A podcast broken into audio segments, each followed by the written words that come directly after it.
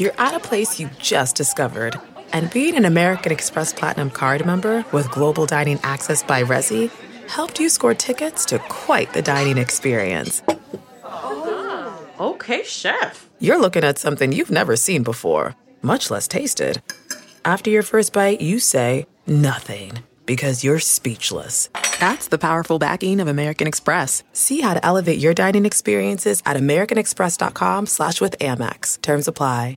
Angie has made it easier than ever to connect with skilled professionals to get all your home projects done well. Whether it's routine maintenance, and emergency repair, or a dream project, Angie lets you browse homeowner reviews, compare quotes from multiple local pros, and even book a service instantly. So the next time you have a home project, just Angie that and start getting the most out of your home. Download the free Angie mobile app today or visit Angie.com. That's A N G I.com. Welcome to the Nerdist Podcast number 795. Uh, I got a, a, a real good one. It's a cool, it's a very nerdist thing. Uh, it's called the Harry Potter Alliance. did it. Son of a bitch. Sorry. God damn it. I spent so much time figuring out what they do. That's the book thing, right? Yeah. All right, Show 'em Comedy Festival it is. All right. Uh, you want to tee me off again?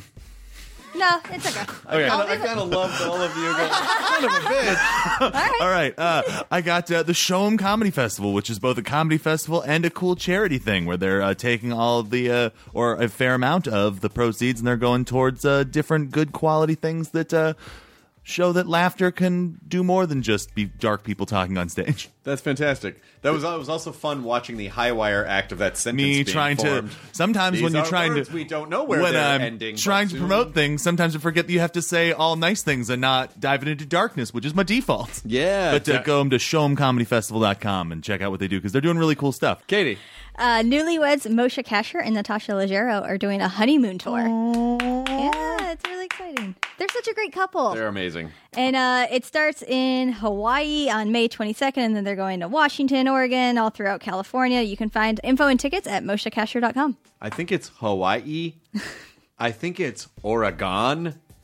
I think it's Washington. why did you throw a hand shaka out for every single one of those states you did it for Hawaii but then also Oregon Well, I don't know. I just, just a cool Hawaiian guy in every state yeah. Look at this haole over here. Actually, I sounded more. I'm not sure that was the right. love that character Oh, I got that. look at this howling over here Over here. like That's the 1920s. Audrey Hepburn in Hawaii yes, you know I love. I love when the haoles come into. I was hanging out with Jonah Ray. You He's my know knight in him. shining armor. He certainly is my Portuguese sausage. uh, this episode is this was really fun. I uh, I went up and did a, a, a Periscope, uh, a- like an hour long Periscope with the founders of Twitter because Monday was the 10th anniversary of Twitter, and so they said, "Do you want to moderate this?" And I said, "Well, uh, I know I'm, I have to do Talking Dead Sunday night. I have to be at, at midnight on Monday." And they said, "Well, it's Monday morning at 8 a.m. in San Francisco." And I said, "You know what? I'm going to do it." Because I've always wanted to meet these guys, and I feel like Did you fly out after Talking Dead on Sunday? yeah, and then you're I, an insane And then I person. flew back in time for the morning meeting at at midnight. Jesus Christ. So um, I, but I felt like it was very important for me to do it. To, I wanted to thank these guys in person because so much of what I do would not have existed without Twitter. the at sign. without the ad symbol at midnight, for example, but even just the communities of you know people that for for Talking Dead and for Nerdist and the podcast and for everything, and so I wanted to meet him and I wanted to to thank them, and, and so this is this. So I went up and I went up and did this, and uh, and I and it was a really great chat. It's it's it's very Twitter centric. Nice. So I'm just telling people if they if you you know. I guess if you're like, oh, all you're going to talk about is Twitter. Well, yeah, we're going to Yeah. talk about Twitter. We were there for the 10th anniversary, but I just I thought it was such a fun chat that I said, "Can I put this up as a podcast?" And they go, "Sure." So they just gave me the audio. So this is me talking on the 10th anniversary of Twitter at Twitter HQ in San Francisco with uh, Ev Williams, Jack Dorsey, and Biz Stone, and uh, and it was great and very enlightening, and they were very nice. God, it's so weird to think there was a time before Twitter. It's just everywhere now. Yeah, I know. Like there's at handles and Twitter handles just everywhere you look. It's hard to imagine a time before. That's so weird. Yeah, I know, but here we are. And thank you very much, Twitter. I'm going to say thank you. Yeah. Here's Nerdist Podcast number 795, bonus episode this week with Ev Williams, Jack Dorsey, Biz Stone, creators and founders of Twitter. Right here on the Nerdist Podcast. Katie, tweet the thing. Now entering Nerdist.com.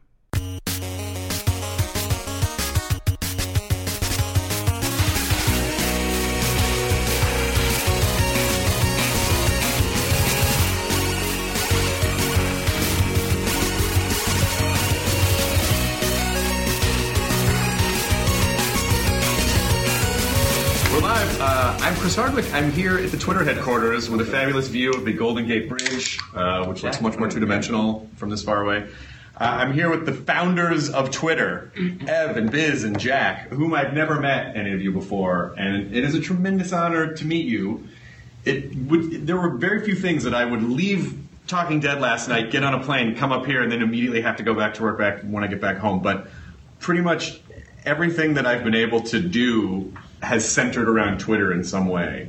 And it has been such a significant thing for everything I do. It was very important for me Us to come too. up here. That, that's so crazy. so it's the tenth. An, it's your tenth anniversary. Um, did you have any inkling ten years ago that this is where everything It flew would- by like 10 minutes underwater.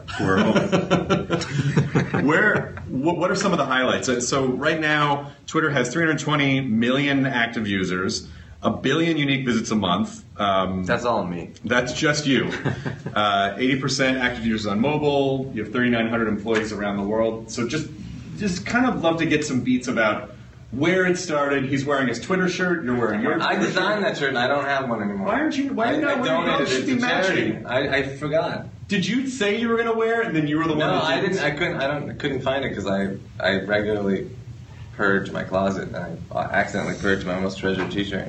Hmm. So where where did Twitter come from? What was what was the idea behind it, and how did you guys think it would be something that people would be interested? Do you want me to tell my version of the story? Yeah, Why don't you tell your version of the story, and then they can they can. They My can- version. We'll edit you. Yeah, I'll tell my version, and then Jack will tell me I'm wrong. But my version is that Jack, I mean this guy, Ev.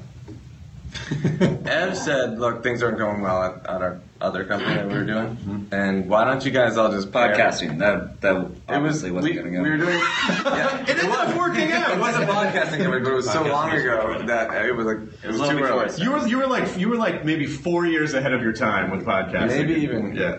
further. Anyway, back. Anyway, so uh, Ev said, "Look, things aren't going good. Why don't you guys all just pair up?" And I think there's like 12 of us or something, 10 of us, 12 of us. Why don't you guys all just pair up, and just work on something crazy? Except for a couple guys still have to work on audio, and uh, and um, I think he picked the anarchists to keep working on audio. Anyway, um, the uh, They didn't listen. yeah, they didn't do it.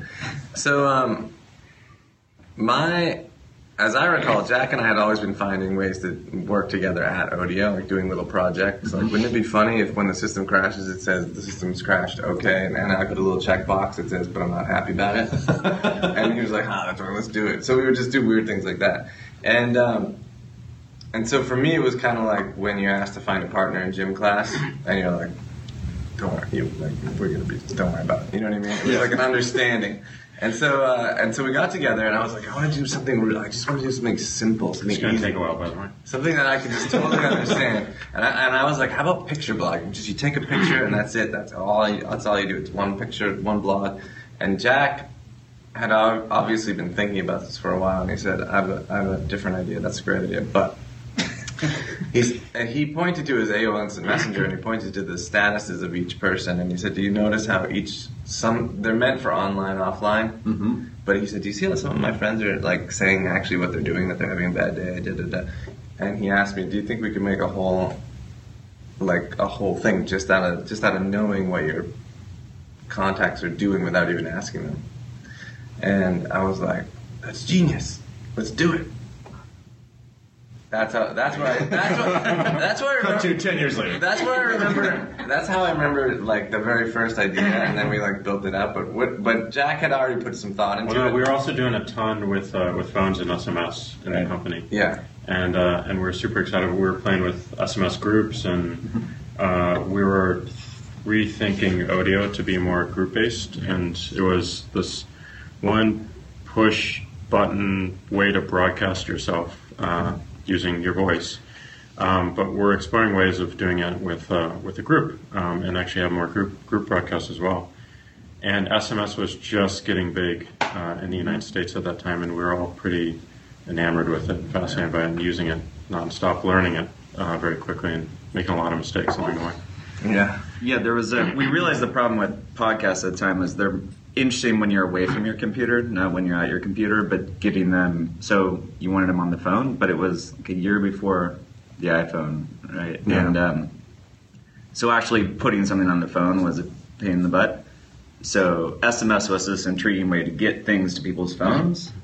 Um, and we entered it through, well, how do we get the audio to people's phones? And then it turns out other things make sense on the phone as well. Not just audio. yeah. Yeah, and Jack actually, I remember him thinking like we could also add audio, and I was like, oh god, no,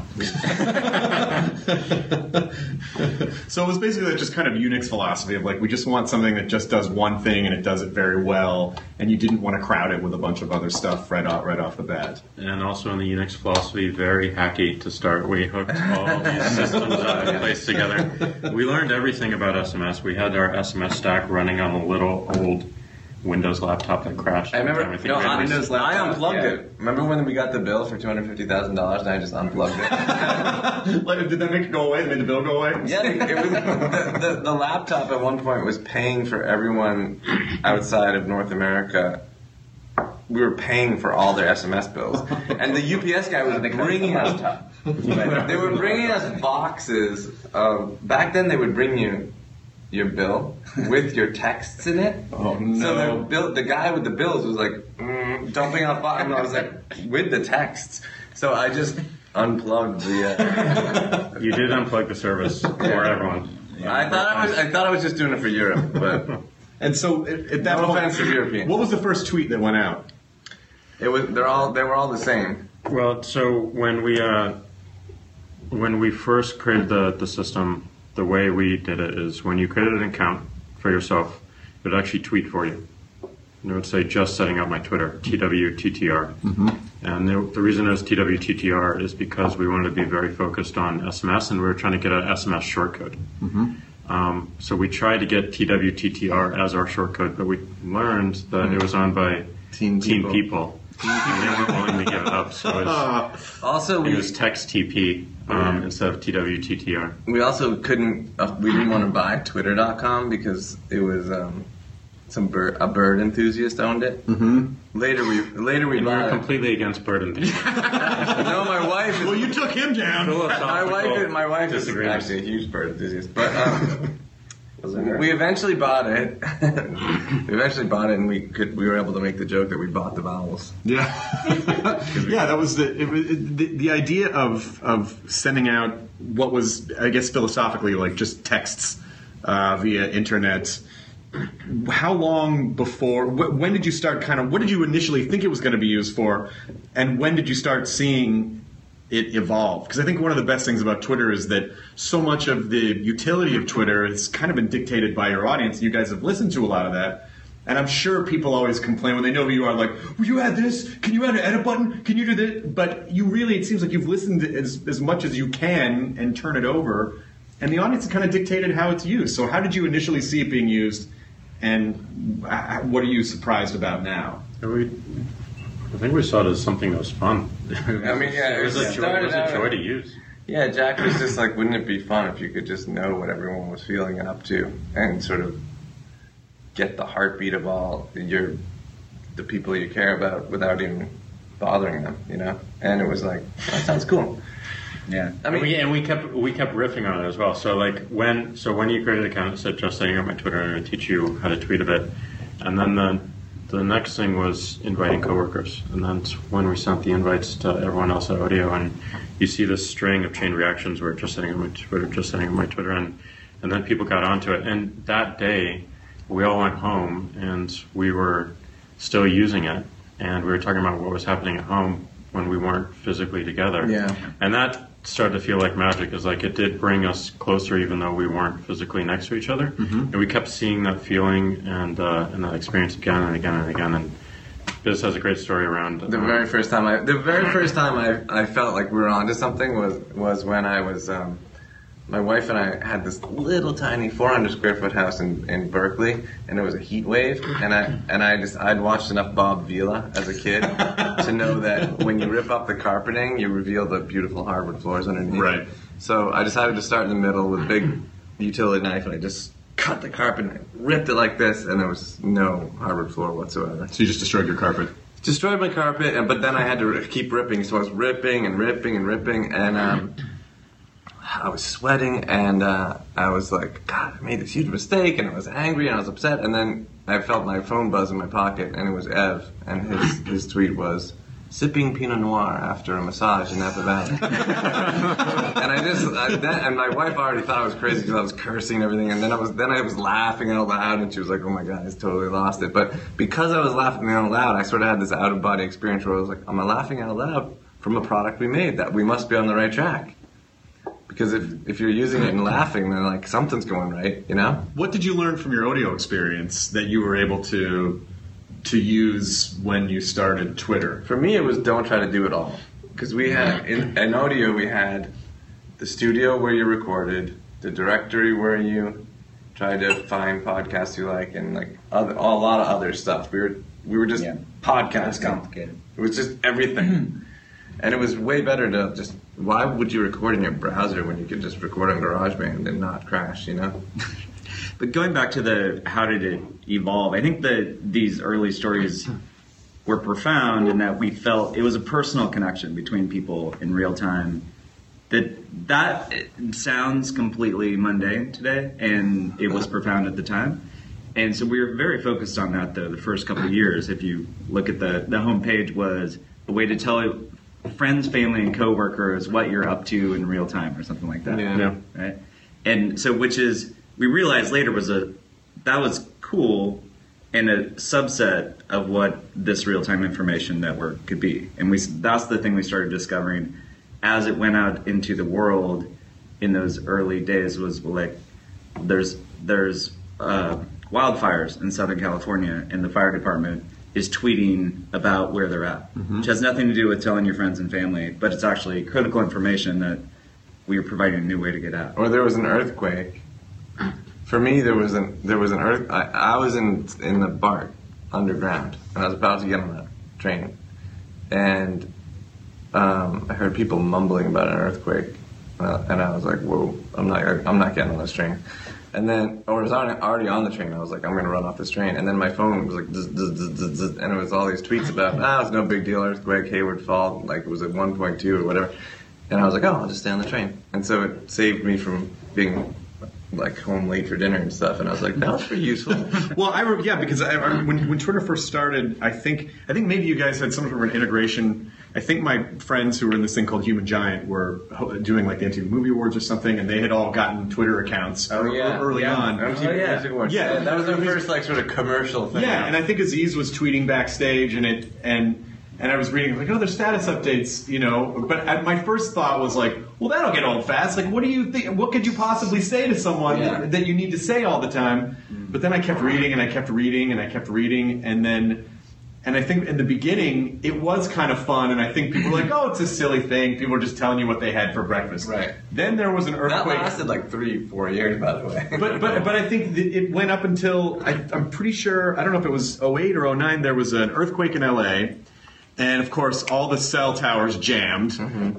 and everyone got all of their news on Twitter. And it was the first time that I really felt the sense of oh wait, this is actually this isn't just a, a, a narcissism tool. This is a real way to get information and find out what people are talking about in real time and get information out as quickly as possible. Did did it did it ever occur to you that the platform would have such weight to it at any point, or it really just was like, oh, it'll just be silly and fun?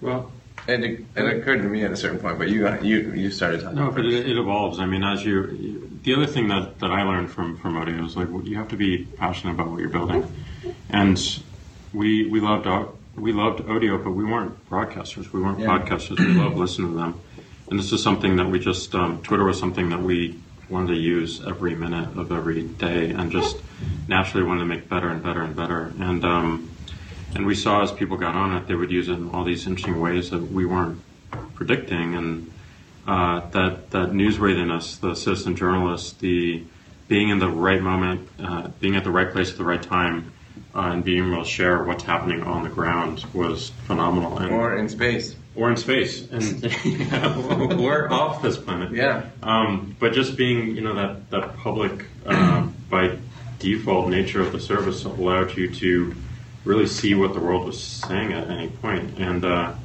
and we saw these interesting behaviors that we made easier and easier and easier as as the service grew. The other thing I was going to say was that I, when the, the first point where I felt like we truly invented something, some new form of human communication, was when I heard the story of a guy who was at um, a tech conference at a loud pub, and he just wanted to talk to his other tech friends about stuff, and so he he sent out a tweet that says, "How about we go to this other pub down the street?" And in the eight minutes it took him to walk to that pub, it had become full the capacity with a line around the block. and it was because his followers retweeted, like they retweeted the same thing, and then those followers retweeted, and so so on. And so many individuals suddenly acted as one, like a you know flock of birds going around a tree. It looks so choreographed, so beautiful. But the mechanics of flocking are actually very simple. And um, I was like, when I heard that story, I, I thought to myself, this was just a party scenario. But what if it had been a disaster or something? Many all of a sudden becoming one and then becoming individuals again. I was like, whoa, there's no other way to do that. when you started to sense that, when you started to sense that there was real social importance behind it, did that change the way you approached your work at that point? Oh, well, we kind of need to really think about this in a grander scale than we than we had before, and it's not just a frivolous tool. Well, yeah, anymore. actually, after that is when we formed Twitter Inc. formally, like when we got back. We also won an award at that te- at that tech conference. It was South by Southwest. right, right, right, right. Yeah, which just happened. Yeah. So, so basically, um, what happened was we were, we were going into the awards, and just because everybody did, and uh, and then I said to Evan Jack, I was like, "What if we win an award?" and they were like, "What do you mean?" And I was like, "We could win. We might win. We're not prepared to win." I think we're up for best blog. And I was like, "What if we win?" Which made no sense, but um, unless we talk- we're talking about my blog posts. Um, Was that what it was? No. because I really think it'd No, probably be more the sipping the Pinot would, was rather than your yeah. color cutting. The um, but anyways, I said, "What if we win?" And I suddenly got this weird feeling like, "Oh, shoot, we could win." And, and Ev was like, "Good point." Jack will speak. You'll write the speech. Okay. and I, and so I was like, "How can I write a speech in like five minutes?" And so I, I decided to play off the 140 character limit. And I said, "I think the speech was for Jack was." Um, I'd like to thank you in 140 characters or less, and I just did. And we just That walked off. That was it. Yeah. Did you? And you, obviously, over the years, and certainly in the news league, we were like more than 140 characters, more than 140 characters. But I love the economy of 140 characters because I think it. It, it, is, it has forced me to not waste words. and It's forced me to economize, and I think it's forced most people to not go off in four paragraphs what they could get across in, in Yeah, one, exactly. one simple idea. There's a poetry to it, but there's a really practical reason as well, which is we had to fit under this 160 character boundary for SMS, and if we could do that, then one tweet would not be broken across multiple text messages, which means that when you tweet, you only get you only get one. And we took 20 characters for the uh, for the at name, uh, and then we arrived at 140. But it was this you know beautiful. Didn't we take constraint. 15 for the name, and there was like five wasted? Yeah. And I, Yeah, and I once, the I once proposed it. I once proposed um, five character ads. And it It didn't would be really tricky. but it didn't work. We didn't, we We didn't do did it. try. We had tips at one point if there were room. Yeah. But the very early version, we didn't cut it off. If you entered a, the tweet on the web, we'd send multiple texts, Mm-hmm. and then you would get the second one, and you'd assume it was. But if there's a It was all- delay, you didn't know who messed that was from. Yeah. And then and then we made it so it had to be limited one, but it depended on how long your username was. Yeah. So if you had a shorter username, you could actually have Like longer. I had one more character than than Jack did because I was Biz, and he had one more I character one than more. me because he was Ev. Yeah. It so fair. it was your username plus the colon plus this the space. and then I remember one day Jack just said 140. That's it, 140, and that's all I it like, is. well, that seems wasteful. That you could get a few things in there. We talked about ads or, or Yeah, tips, yeah, right. which we actually had tips at one point. So um, for which were as helpful vi- via SMS because you didn't necessarily know how to do it. Yeah. Well, do you? How do you use Twitter? Like, what? What do you? How did you? When you first started using it, how were you using it? And then, what does it mean to you now? Um, it's definitely evolved from this very personal. Here's what I'm doing. I think the uh, the very old tweets account is regularly embarrassing because it will retweet very old tweets, and um, um, but it was fun. I mean, is when when you are just talking to your friends, or you, your perception is you're just talking to your friends, you you talk differently, and you're much more casual than if there's a a huge audience listening to you. Um, so it's gotten, I think, more formal for me. It's obviously gotten more powerful. Um, I'm a sporadic tweeter, but a very habitual tweet, you know, reader and checker, and it's main source of news. That is the only consistent source of news I check.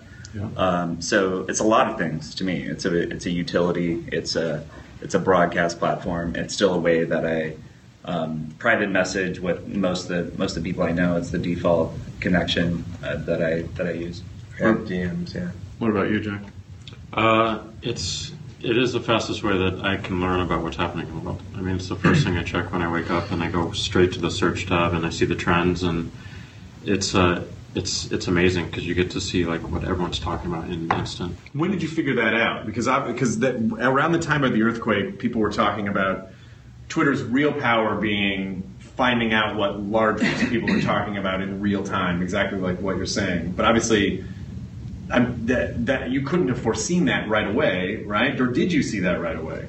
No, I mean we uh, we we saw this global conversation because when we first started uh, on the web, we had this everyone page, and you could actually see every tweet from every single person that was using the service, and it was updated live, and it was just the most electrifying thing because you could actually see all these things in real time, but you wouldn't know what was truly happening if you, unless you spent some time really going into each one of those and, and pausing it a bit.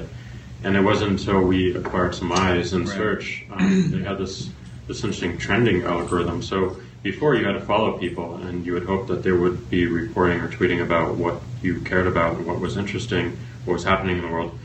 Trends enabled you to bubble up what people were talking about, and so if they were talking about one particular topic or one particular hashtag, you would see it instantly, even though you didn't follow those people. Right.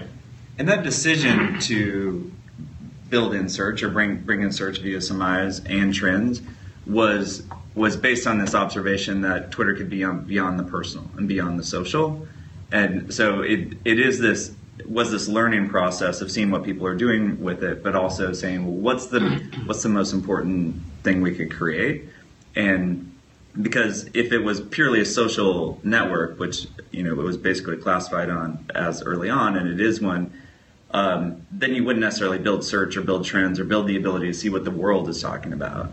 And but that's the direction that we chose to go with those, and then retweets and other things. Um, so information could spread throughout the system across the boundaries of, of your social connections. It is interesting to see how many things evolved out of Twitter and Twitter's usage that you see on almost all the social networks now. Everyone uses trending. Everyone uses hashtags. Where did even follow was not even follow? We I remember these guys uh, suggested the term follow, and we debated whether it should be listen or follow or or subscribe and so or subscribe. But since I was designing the website, I just made it say follow. I don't think it was that controversial, but, but, but we did we did Lock talk about himself in a whether, whether or not it was creepy. I was like, is it creepy to follow someone? I didn't think it was creepy because I was thinking of it like news. Like, are you following this story? Right. In the news about this, or like you know, uh, or when when you're talking, which I talk a lot. Are you following me? Are you? Are you do you follow me here? But I it's thought a- of it like that. But it's a, but there's also a layer of separate. There is a layer of protection where it doesn't feel like someone's right on top of. I had an idea for a T-shirt at one point. Instead of the, I made multiple T-shirts, but one T-shirt idea was on the back. It would just say, "Are you following me?" and uh, and people would just be like, "What does that mean?" Anyway, um, now they know. But the uh, we also we we designed briefly a feature. Remember this? We had following, and then um, we had a way to like we had a little. We had a sun and a moon, and you could. The moon meant like, don't just don't disturb me with tweets right now, unless. uh, Um, and we had this feature called worship. and that was like, don't disturb me unless the one of these three people tweets. Then I definitely want to. know. Then you wanna know Those about are the it. people I worship. You could follow someone or you could worship someone, Yeah, and yeah. you would always get the tweets to your phone, no matter what. no matter what, if you worship them. Except They then that, that was weird. That was cultish. So we dropped all that stuff. I think now you can get away with it because people know what the platform is, and I don't think anyone would be like, "That was that's so weird." I mean, I think that's pretty. That's a, be like a turbo file of Also, the the, the, the like That's a better name than worship. Yeah, turbo follow. The, well, now like the phones phones do it. They have like a little moon like nighttime. Yeah, yeah, Don't bother me. Like, we had, Yeah, we built that in, and we, yeah. It was like it's like time to go to bed. Like don't I don't I'll, I'll wait for the tweets tomorrow. you know? how did how did someone take an Octothorpe and basically create the hashtag revolution? Octothorpe is that the real word? I think that's what that thing. I think that's what that is. I think it's called shit. Octothorpe. Wow. Holy moly! I didn't even know it. I thought it was called Shut it down. Octothorpe. I'm pretty sure it's an Octothorpe.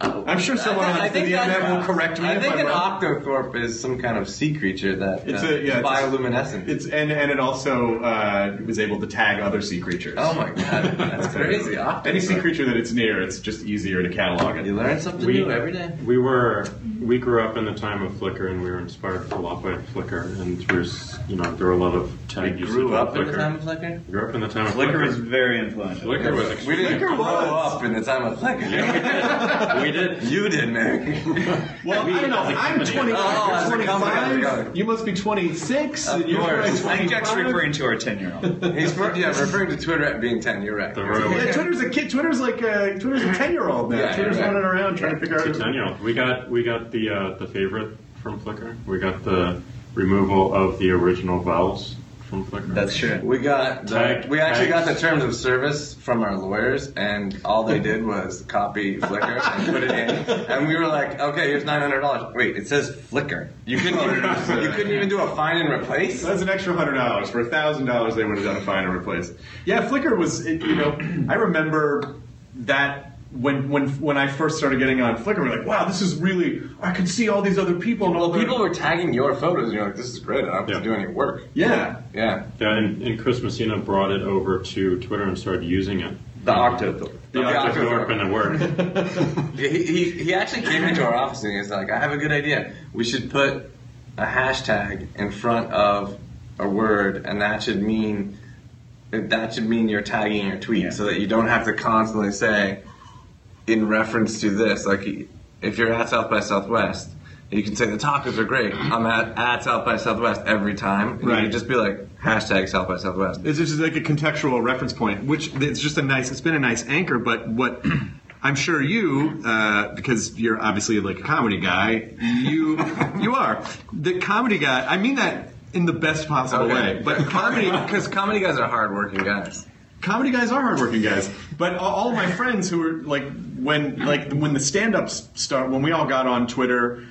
Uh, that using the hashtag became a way to basically like a parenthetical for a joke or a way to contextualize a joke. So Well, it it's became also great ironic. comedy tool. People use it in their text messages now just for like irony. Yeah, You know, like hashtag I'm stupid and whatever after you say something. I, I, when I when I first started I using a when I first started using the hashtag outside Twitter, just to be snarky, I would hashtag something, and I would then I would the second hashtag would be like hashtagging outside of Twitter, or just a hashtag and then the word hashtag. I kind of wish every hashtag everywhere just worked, just actually did link.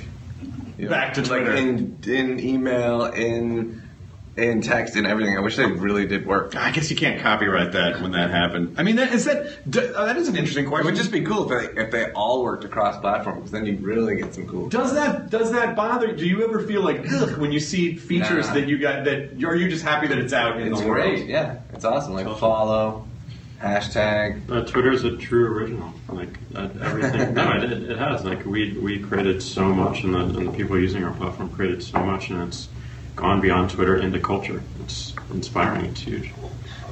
Do, are there? uh, I'm sure you guys must get asked all the time. You know, for like people starting up companies because you've ultimately you've achieved what anyone would want to achieve if they if they were in Silicon Valley and they wanted to start something.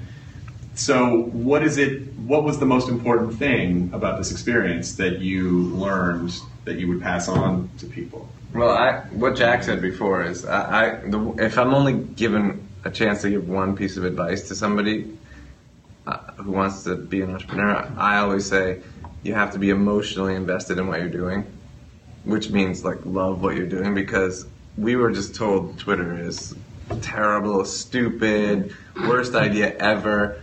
Um, From the internet? No. Yeah. It's usually such a positive support structure. Somebody even said some, at one point. Somebody said Twitter is the Seinfeld of the internet. It's a it's a website about nothing, and I put that on the rotating testimonials for the front page. I thought it was a compliment. I was like Seinfeld's a hit show, and and everyone was like, you know, that's supposed to be a dig at you. And I was like, what do you mean? Seinfeld's huge. So. If you're emotionally invested, those things just wash over you, and you keep working on it. Right. And if you're not, then you're like, ah, everybody's right. This I should just move on. But the other thing to add to that is be emotionally invested, but but just follow your gut in terms of what you're creating. Create the thing that you want to exist in the world, and know how to make it better based on your own usage of that. Not that I mean it's a combination, obviously, of, of that and listening to users. But when you're if you do too much just listening to people, if we if we did mostly listening to people, Twitter wouldn't have been, uh, at, you know, It wouldn't have been. it wouldn't have been. It wouldn't have been because it was clearly a silly idea. Yeah. Um, but it's that how to which you always have a thousand different options about what to do next.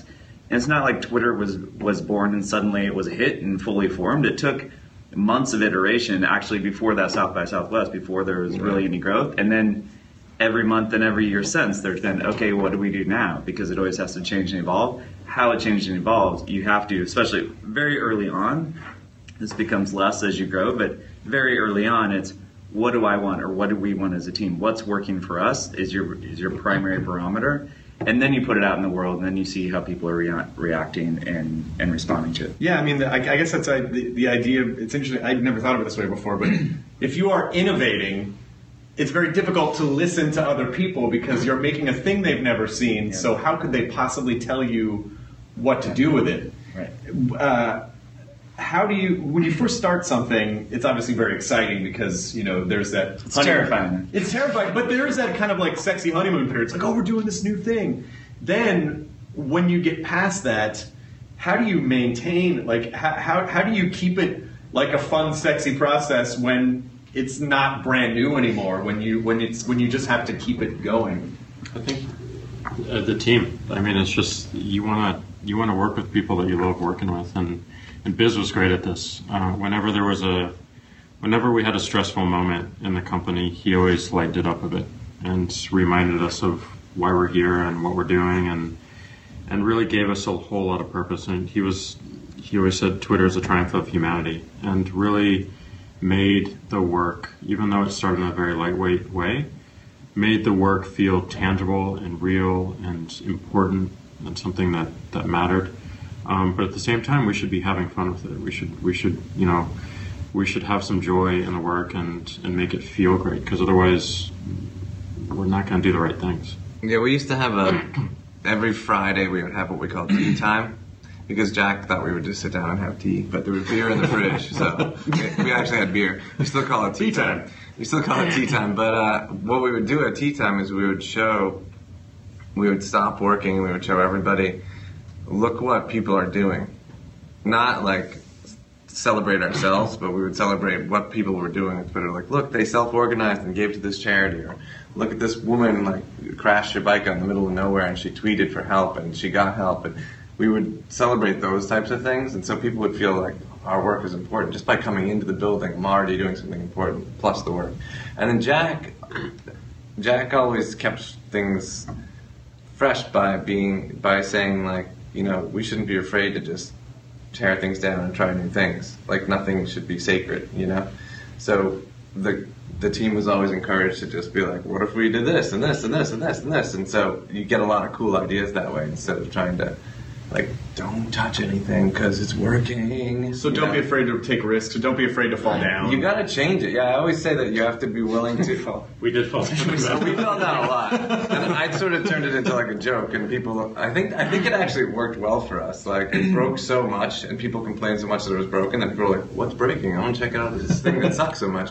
But um, Actually, the, uh, Jeff Bezos says that's why he invested was because Twitter kept kept failing and yet it was growing and popular. And he said, "Well, you must be onto something then."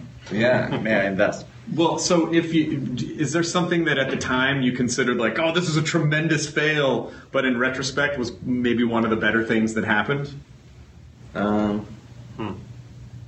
Well, just it's more like in general. You know, I I found a stock photo of a, of a, a bunch of little birds lifting up a whale, and I, I put it I, I put it up for like you know like technical difficulties. I was like, we're working on it. It's a big job, but we're working together. Later on, and later on, Ev pointed out that the birds were all flying in different directions, which is like per- I was like, that's actually perfect. I mean, the, the fail whale became pretty like it, it was. What I think was so great about it is that you didn't get pissed off when it happened. It was like, oh, this is a get this adorable whale. Well, actually, early on, we got this great things were just magical. Like, um, whenever a big event was going to come up, we knew we were going to have to like stay up late and bolster things and try to figure out what might go wrong. And one time we got, we were all in the office working late before at MacWorld, huge nerd fest, right? Yeah, I've been to. I went to And, many um, Moscone. And um, It wasn't just a Macworld. It was when they announced when when Steve Jobs announced the iPhone. Yeah, 2007. So we knew that was going to be. Well, we didn't know. I don't. Did we know about the iPhone? Was it? I don't know. I don't know. The point is, we knew that we were, a lot of people were going to be tweeting, and so we were staying up late, and then a pizza showed up, and then another, and then another, and I was like, who's who's ordering all these pizzas? And it turns out, Twitter, the people who were using Twitter and love Twitter. We were having pizza sent to our office because they knew we were probably up late working. Oh, that's so nice. It was so awesome.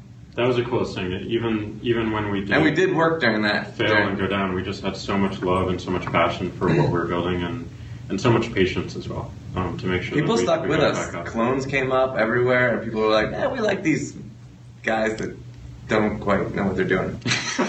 well, I think that that is more relatable than like a giant mega corporation who's trying to basically like, how do we get this audience? But, Well- but you guys were building a community from the ground up.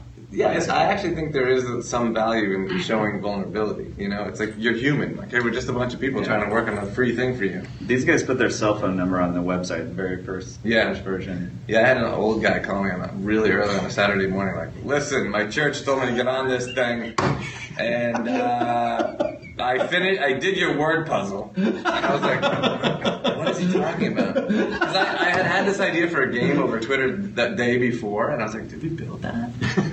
And then I was like, oh, he means CAPTCHA. He means he solved the CAPTCHA. That's really funny.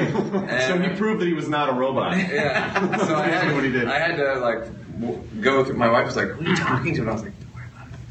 And then we eventually took our phone numbers off the website And cha- change our phone and changed. it. That- that's, a, that's a good idea. But it's fun. I want to get to some some user questions, but it's so funny how I, I, I imagine you're in this.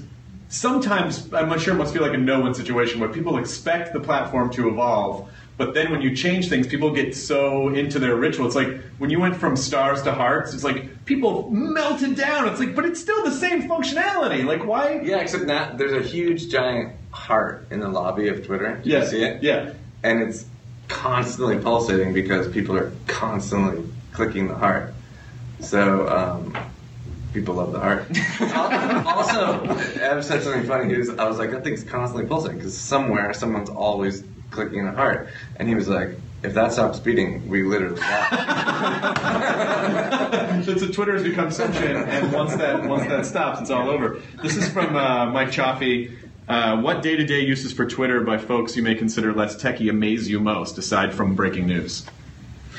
Well, the one I always go back to, which is kind of ancient now, is it's like my favorite tweet.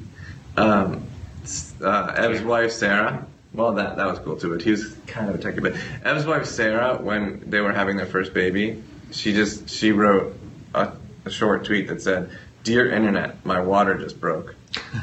I love that because I, I knew they were going to have a baby and it was just like oh like this is so cool now I know like she's gonna have a baby it was really nice and you- she's not a techie she's an artist Do you ever feel like sometimes almost like with uh, because you know the, people get super they just their faces are in their phone so much of the time. Do you ever feel like sometimes like you have to be like the alcohol industry? Where it's like drink responsibly, you know, don't Yeah. be careful with your social media. Yeah, I mean, there's a lot of things in Twitter now, like just catch up or go to Twitter moments and just kind of scan it and stuff like that instead of just be on your phone all day long. Yeah. There was a great picture that was circulating around the internet for a while, like a long, like maybe last year, and it was a it was a train stop, and everyone everyone at the train stop was looking at their phone, and then there was one guy who was just walking and not looking at his phone, and the caption was, what the f is this guy looking at? The world. Boring. Uh, this is a, this is from uh, Khalil Mans. How do you make communities uh, easier for new users to join? That's your job. Um, that's that's been something that's been pretty phenomenal to watch on Twitter. It's just how communities emerge out of nothing, usually around a hashtag. Like people just by join by using a hashtag, they're suddenly enter into a conversation around a, a community. I bet you there's a hashtag Octothorpe forming right now. There must be. There, there must be an Octothorpe hashtag out there. And then instead of saying hashtag, That's just be like, of the day. oh, Octothorpe love Twitter. Let's just try to make it as clunky as possible. A lot of people asking questions about the character limit. Um, Roy Clemenston uh, at Roy BQ, like three or four people were like, what about more? What about 150? And and we sort of grazed it earlier. And I know you open that up for DMs, which is phenomenal, by the way. But why is it important for you to keep it as economical as possible? I think the brevity is is very important, and that that poetry, that like natural, like of the moment kind of poetry and feeling, is really important. But it also creates this behavior where people are using it to point attention to all these interesting things, and uh, and that's been that's been awesome to see over time. Well, it's it's daunting to to sometimes to some people. It's it's it's comforting knowing that that's all you have to write. Right. Also, it, yeah, it, it's if you could craft the great American novel in Twitter, it would be some people would, and it'd be amazing, and then everybody else would be like, "Well, I can't do that." Yeah, and then- so it'd be off-putting. I think just keeping it simple is the best way to. I do think people sometimes forget that too much choice is too much for the human Oh, brain. Like you so get true. stressed by ah, because it just feels like a What should I do? Yeah. yeah. What do I? I mean, there's some there are some other social networks that you go onto and a bunch of people have written like a dissertation. You're like, I can't deal with that right now. Yeah, like a long email, you just sort of lo- look at the first Yeah, thing. You're like, "But I skip to the end." Oh, I want to be verified. Okay. oh my god, the, the war for verification was so crazy, and you know, for whatever reason, I don't know what it was, but Twitter was very kind to. It's funny, like a lot of that, because at the time I, I was writing for Wired and I was doing more tech stuff, and Twitter really adopted a lot of the tech the tech nerds who got huge followings, like Veronica Belmont, and Ryan Block, and Felicia Day, and Wil Wheaton, and me, and so you you guys you threw us or someone did threw us on this suggested user list before it was an oh, algorithm. yeah. Yeah. That it was just like a curated Horrible list. mistake, by the way, but go. What, what, what was that? oh yes, of course. Well, no, no, I'm your fault. No, no, it was, it was. He means it was a mistake because it's much better for people to naturally be attracted to you, and those are the those are the followers you really want, rather than like, hey, follow this guy. Okay, click. Okay, whatever you put in front of me, I'll click. I don't know who he is, but I'll follow him because you said. Right. You know, it's much better to it, rather than having a million of those. It's better to have like ten thousand people who actually sought you out on purpose and followed you because those people really. Philosophically, I agree with you, but narcissistically, But you want the number that you. anytime, anytime you give someone a number, they want it to go up. Well, yeah, and then you know, it's like it, it became it was such an ego thing, particularly in the performer community for so long. About how many followers? There's Yeah, and people would go, "How many followers?" And it's Yeah. it's interesting now that the entertainment industry looks at those metrics, and that's actually a thing. They go, "Well, this person has this many followers, so we should probably work with them." It's well, like, it's also woven into contracts now. Like how many how many followers you have. It's like we'll give you an extra ten grand if you tweet this. Yeah, exactly. Yeah, exactly. That was a whole other thing of monetizing tweets tweets for a while that people. I mean, I know some people still do it, but there were whole like there were ads being served and a lot of rules with that. I mean, it's you know, are there are there darker sides? You're like, I kind of wish it hadn't evolved in that direction, or are you pretty much fine with everything? That's, I mean, it's it's a reflection of the world. And people share their thoughts and, and what they think and their emotions. And the amazing thing is we have we have ten years of sentiment of emotion, Yeah. all now archived to the Library of Congress. It's true. We could go back. Yeah, the Library of Congress. We did a deal with them early to to archive all the tweets, the public tweets, so that they because they were thinking, wouldn't it be great if we could have known what everyone was thinking in the 1800s and through the 1900s, and that and that. And Now, for the last ten years, we can go back. We can know what people were thinking five years ago. I'm so glad that the Library of Congress has my old tweet of uh, diarrhea is the jazz of poop. I'm really Whoa. excited about that. I'm really excited that that's in the Library of Congress. Uh, this is from Brian Koppelman. Jack, I love Twitter as is. Why not promote grow lists so users curate their own timelines to their specs? The lists are great. Um, I, I, I use them a lot in Moments is actually a, an evolution of, of collections uh, and uh, and uh, another evolution of, of lists so that people can see it in a more visual way and in a fast way. So we're always looking to to make sure that the, the fundamentals that we started with we get better and better and we make we build more utility into it. Excellent. This is from uh, Dave Elliott uh, at the underscore Iceman twenty two eighty eight. This is like in fifty characters. Uh, but, but I'm curious. Do you guys say the at? sy- I always say the at symbol before I say someone's username, or do you just say their username? I say the at. I say the at too because otherwise it might be their actual name. That's weird. I mean, because we when you know unless it's Ev or Jack because it's right because they're your friends. Well, also like I don't call him at Jack. I say it. I mean, we, you know, when we, uh, this show that I did for Comedy Central at midnight, we created the show a few years ago. It felt, it, it was originally, originally a pilot called Tweeter Dome, and it was all Twitter centric games. And then we were like, well, we should expand it so any social community can be involved because we, we, you know, let's just make it about the way that people interact with the, with the internet. And we, you know, we, so I said, well, we should, put, the name of the show should also be the hat, should also be the at name. That'll tell you that it's an internet-based show, and it's also the time. So even just something as simple as a username can inform so much about, you know, like what. It's not just a person's name. It can really be. Right. How do you how do you see it in terms of like integration with with brands? Are there wise things that you see people do, or companies where you're like, yeah, maybe that's not. Well, the there's way a lot of should use it." newscasters and stuff that write, write on on the thing that the, whatever that's called that they put on the bottom. Oh, the news while crawl, they're yeah. talking. Yeah. It says like their name and then it says at whatever. And Yeah. So you, you know right away like oh you can follow them on Twitter too. Yeah. That was amazing to see. Like the first time we saw the at names and the, and the hashtags on television. Yeah, showing up on TV, we're like, whoa. And also fun. physically around the world too, because you knew exactly where it was. You knew that it was on Twitter. You knew how to get to it, and it was it was just it was amazing. Uh, so at uh, the Iceman uh, 2288, when are we going to get an edit button? This person Hmm. wants an edit button. Never heard that request before. That's so strange. You've Yeah, never, yeah, never, yeah, never heard that before. So Yeah. Forget we get more, Well, I guess maybe. Uh, uh, just put that in the list of ideas. Well, we could put a button in there. Yeah, just I a mean, button. Just uh, to make if it makes it feel people feel better, just put an edit button. But then you can only edit whatever's in the button. Yeah, it's a literal The edit button. You can edit the button. It's Submit. literally. It's an, it's an interesting thing, though. That, I mean, I think the way we used it initially it was more ephemeral. It was more like of the moment, and you didn't really think about these things were going to stick around for a while, and they needed to edit it. It was, it was something that I just it was consciousness. It, it- you know, you just kept uh, you kept sharing what you were thinking. So back then, it wasn't around um, editing. It was just like this of the moment thing. Yeah. and it's tricky, by the way. This, I mean, people ask this all the time. We we shouldn't um, trivialize it. Obviously, one of the biggest things I've learned about the internet after helping people put their thoughts on it for 20 years is people regret putting their thoughts on the internet.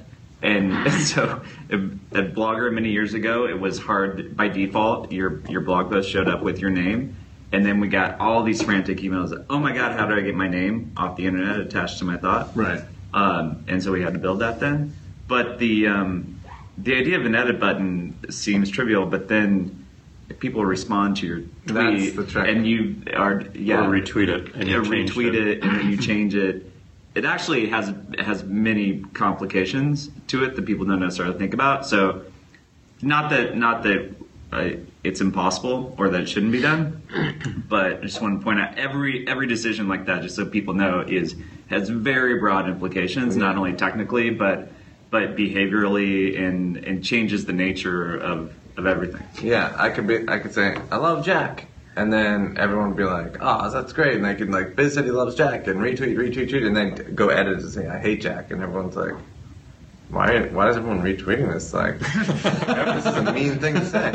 Right. You know? I mean, it's just it, it screws Right. stuff So up. better delete it. Yeah, And and then tweet I and start over. Well, I think that's what you know because uh, when you're dealing with that many millions, hundreds of millions of people, and you obviously care about what you're doing.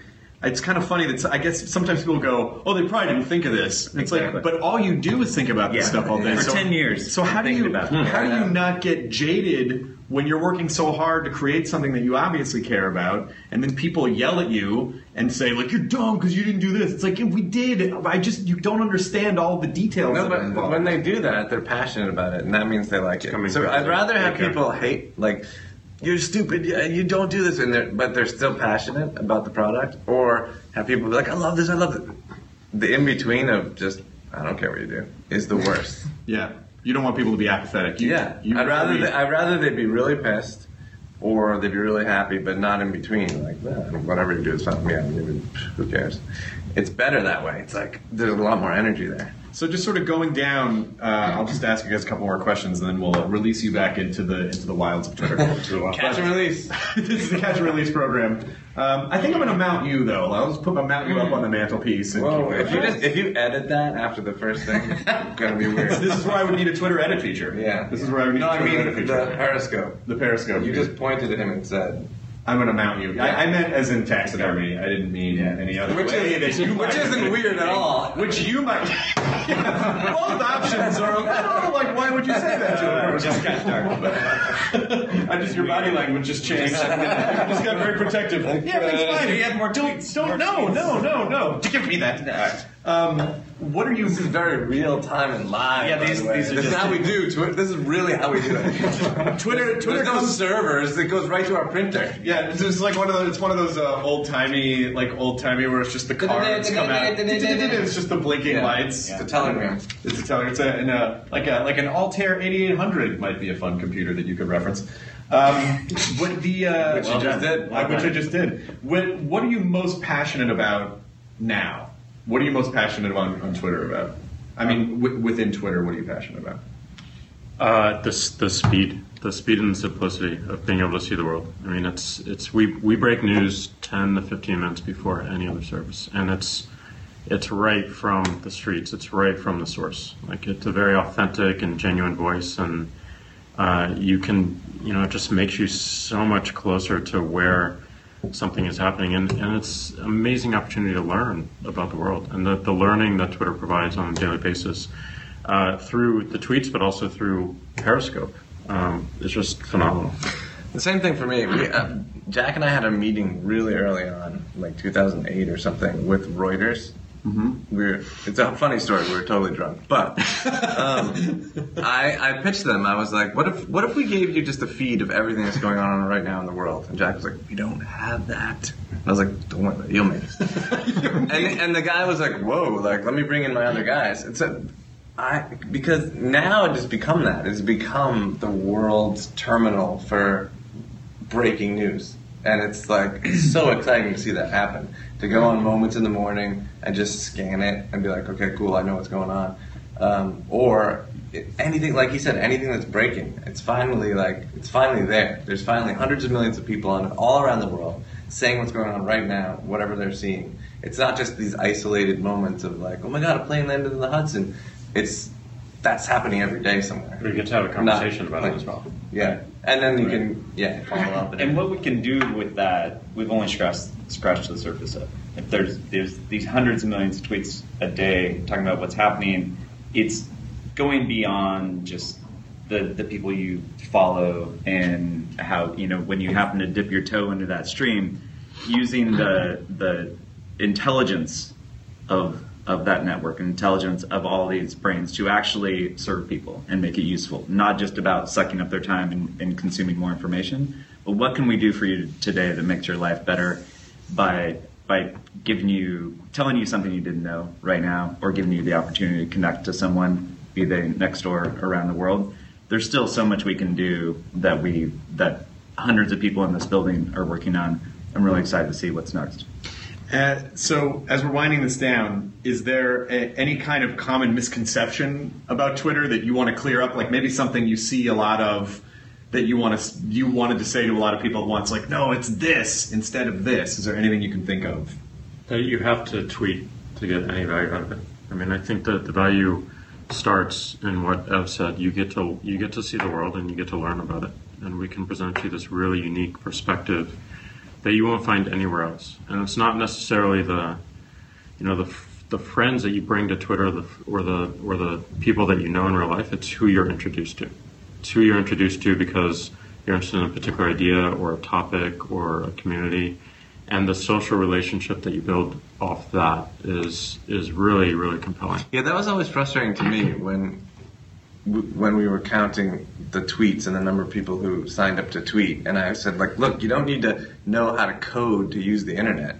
And if we if we if we counted all the tweets that got read, whether it's on Twitter or third party applications or TV or newspapers or the radio, like if we the, there's billions and billions of tweets being looked at every day. So like you know we'd have a we have we have a viewership of something like 22 billion views a day or something like that. I mean that's pretty good for That's not bad. that's not bad. And where do you see it all? Where do you see it all going? Do you see it? I mean, obviously, Twitter has evolved from basically an SMS tool to its own thing. So where do you see that? Like integrating it into, I don't know, wearable technology or AR or like like how do you how do you see Twitter evolving and, and weaving into the way that people live their lives in the future? The amazing thing is it fits everywhere. I mean, it goes into every medium that's created. So whether it's VR down the line or video, like the, the idea of being able to instantly broadcast your, your thoughts and, and seeing the world